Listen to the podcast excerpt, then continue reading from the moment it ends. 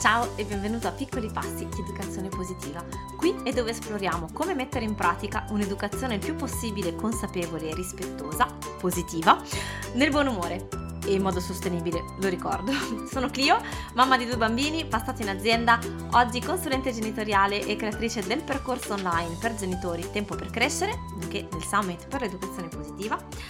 E eh, oggi ti invito a esplorare nuovi punti di vista sulle emozioni difficili dei tuoi bambini, nonché le tue. Un respirone, un sorriso e cominciamo.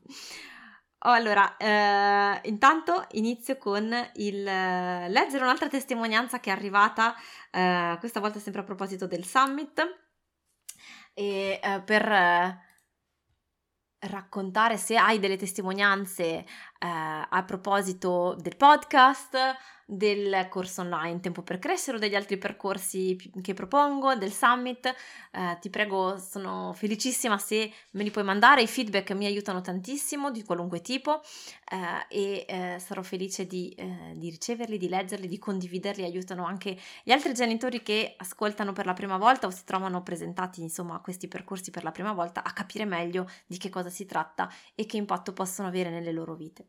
Quindi è un gesto super utile per tutti quanti. Allora, Clio, sono davvero entusiasta di star partecipando al summit. È difficile mandare un feedback a un relatore solo, dovrei scrivere a tanti. Mi state cambiando la vita. Ieri tante lacrime e tanti propositi. Grazie, grazie, grazie per questa opportunità pazzesca, incredibile. Eh, e grazie tantissime alla mamma che ha condiviso questo messaggio, eh, davvero dal profondo del cuore.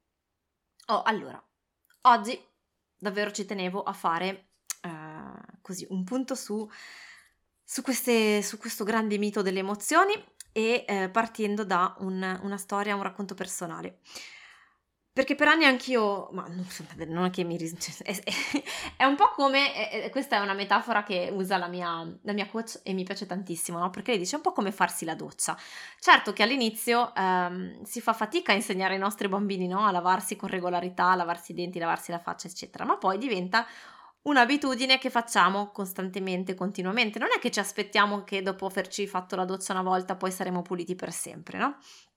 E l'idea è che eh, fare questa, mm, come dire, questo percorso di riflessione e di consapevolezza sulla nostra genitorialità, ma non solo sulla nostra genitorialità, in generale sul nostro modo di pensare e di agire, è un qualche cosa che eh, richiede continua attenzione, continuo, continua riflessione eh, in maniera regolare, no? Perché abbiamo un cervello umano che tende quindi a tornare sugli automatismi e se vogliamo invece portare più consapevolezza è necessario eh, continuare a fare a, fare, a portare attenzione, eh, che lo facciamo da soli, che lo facciamo accompagnati in un percorso, in un gruppo, eh, come con Tempo per Crescere, piuttosto che con altre, altri mezzi, non importa, ma l'idea è quella di prendere, insomma, di prendere in conto la necessità no? di, ehm, di, di porci un'attenzione continua, di metterci in cammino in questo senso.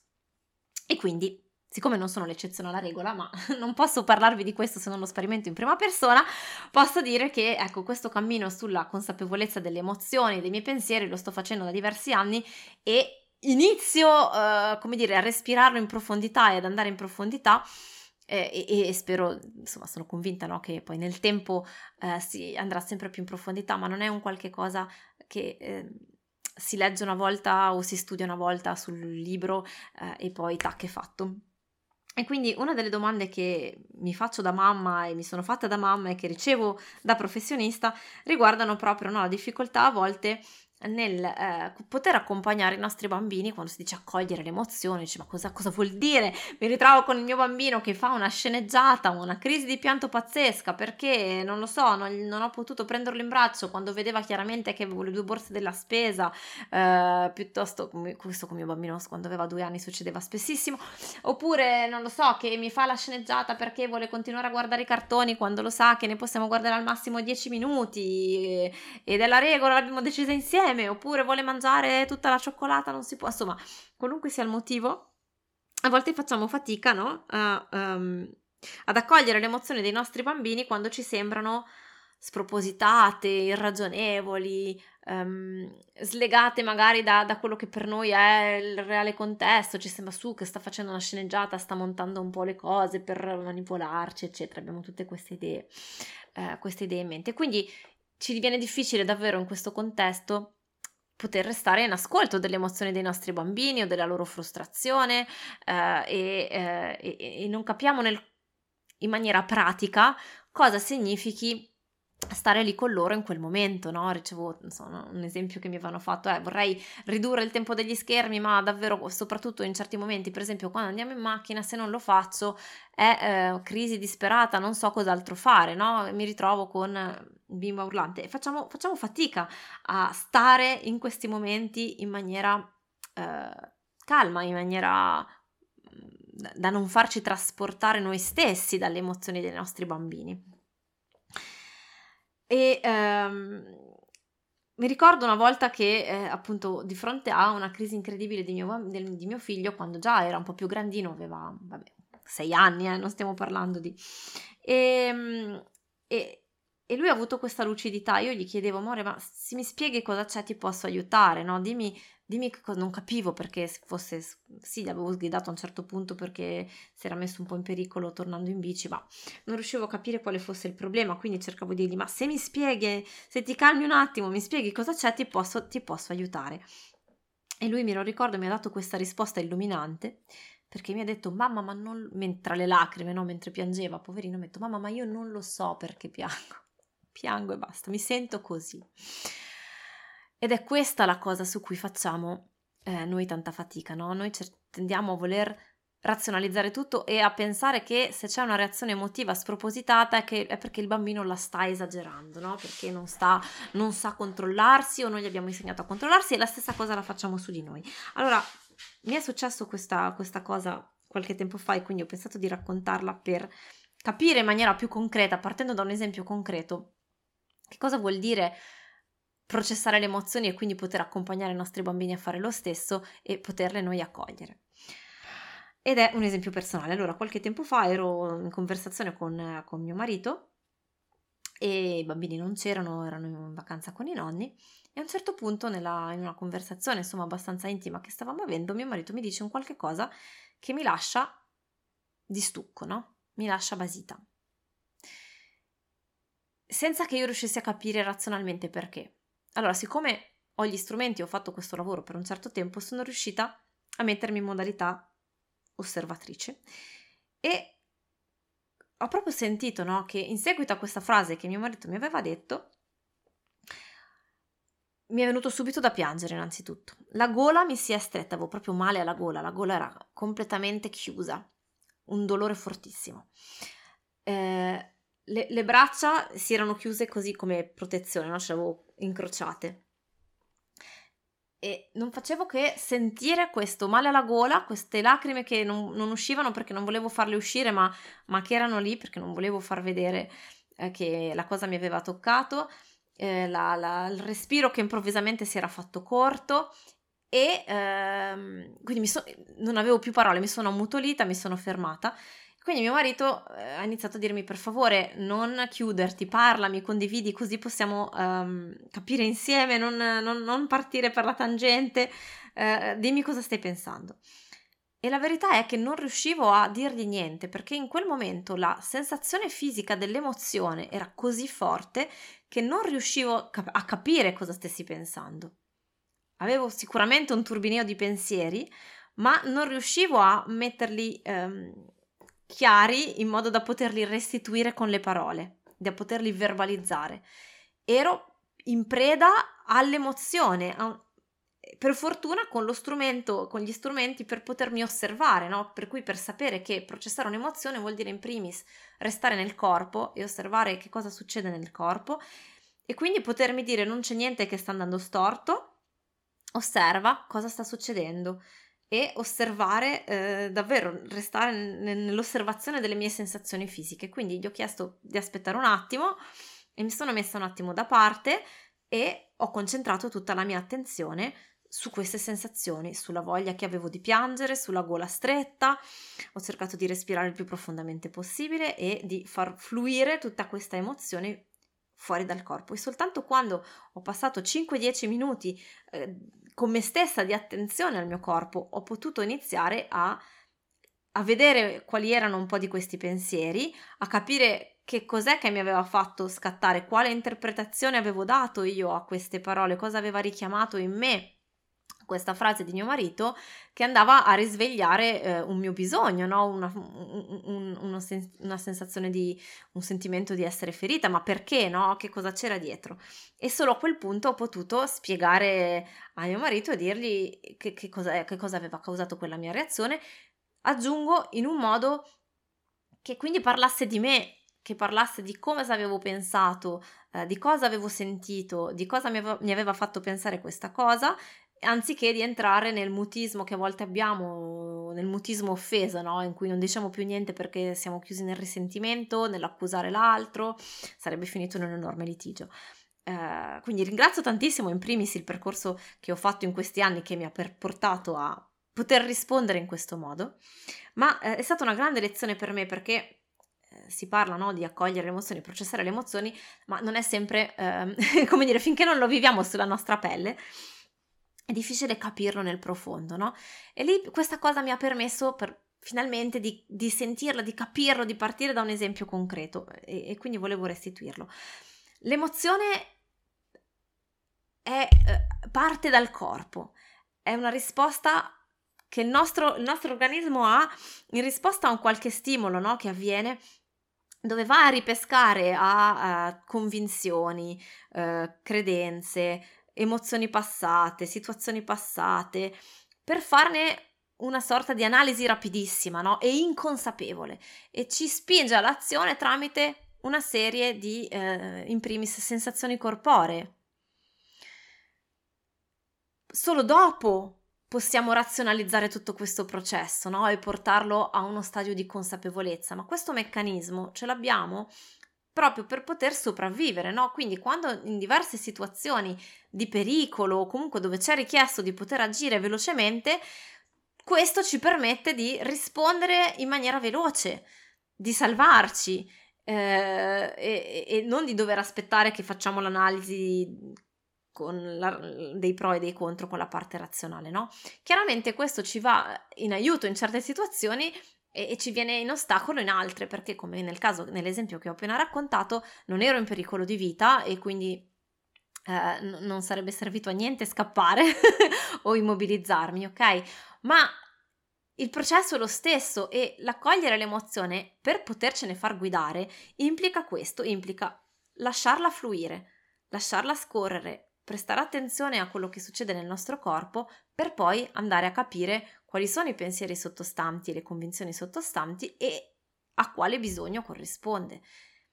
Perché solo così possiamo, nel caso di una relazione con l'altro, fare una richiesta all'altro, ma nel caso di un bisogno che ci può toccare soltanto noi, andare a ehm, evolvere, no? a rispondere in qualche modo, a mettere in luce che magari i pensieri che avevamo sottostanti non erano dei pensieri giusti, no? che, che, o comunque non i pensieri più utili, e così via.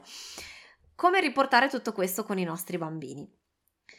Allora, la prima cosa da, di cui davvero prendere consapevolezza e che ci, ci aiuta tantissimo è uscire da questa dinamica, da questa aspettativa che ehm, dobbiamo essere razionali sempre in ogni momento e ragionevoli, ok? Soprattutto i nostri bambini non possono essere ragionevoli perché non hanno le risorse per esserlo, ma anche noi adulti, eh, come dire, no? Eh, abbiamo dei tempi per poter far partire questi ragionamenti in maniera consapevole, ma il primo, il primo scatto è eh, nel corpo ed è l'istinto. Quindi abbiamo bisogno innanzitutto di togliere il giudizio su questa cosa, di toglierci di, dall'idea che ehm, se sentiamo un'emozione che ci sembra illogica, allora è perché non ci siamo impegnati abbastanza, che non, abbiamo, non ci siamo sforzati abbastanza, che siamo sciocchi. No, è che funzioniamo così, punto. Cioè, siamo fatti così, madre natura ci ha fatto così in questo modo. Quindi, il primo, le emozioni non hanno per definizione niente di logico di per sé, cioè ce l'hanno se capiamo come funzionano, ce l'hanno rispetto alla nostra storia alla storia della nostra famiglia, al nostro vissuto e alle convinzioni e alle credenze che abbiamo respirato, che abbiamo incarnato dentro di noi, allora sì hanno un senso logico, non sempre ce l'hanno rispetto a un senso più ampio del termine, ok? E quindi dobbiamo toglierci da questa aspettativa e da questo giudizio, o nei confronti dei nostri bambini o nei nostri confronti stessi o di chiunque altro, se per quello, del fatto che eh, ci deve essere una ragionevolezza intorno alla, alla reazione a qualcosa.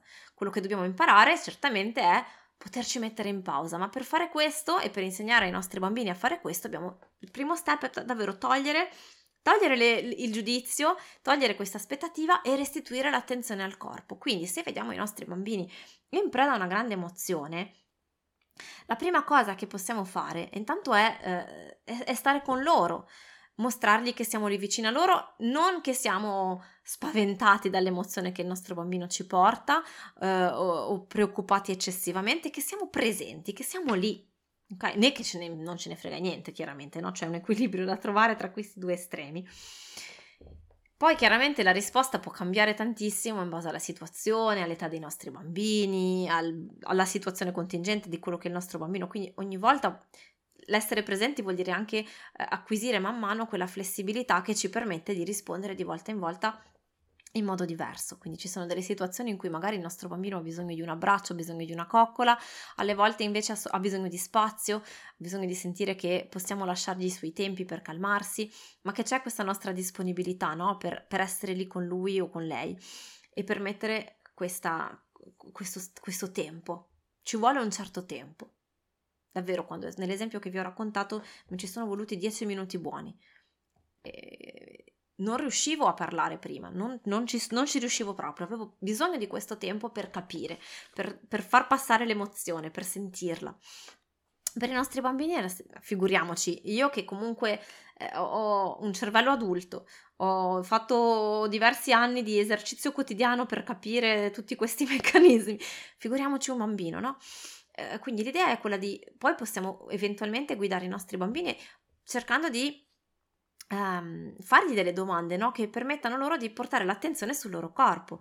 Quando ti senti arrabbiato, dove lo senti? Come, cosa, cosa, succede nel tuo corpo? Senti caldo, senti freddo? Come batte il tuo cuore? Com'è il respiro?